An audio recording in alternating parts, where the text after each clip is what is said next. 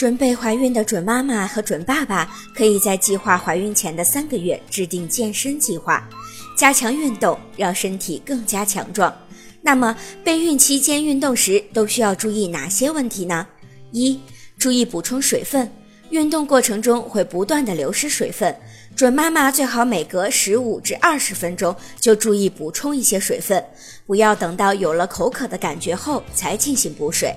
二、注意运动强度，备孕时期运动要做到量力而行，特别是做瑜伽的时候，不要过分追求动作的标准度，以免伤害到肌肉和韧带。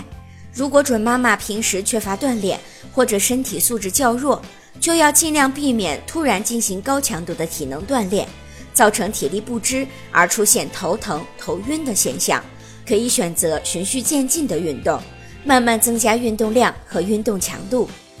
如果您在备孕、怀孕到分娩的过程中遇到任何问题，欢迎通过十月呵护微信公众账号告诉我们，这里会有三甲医院妇产科医生为您解答。十月呵护，期待与您下期见面。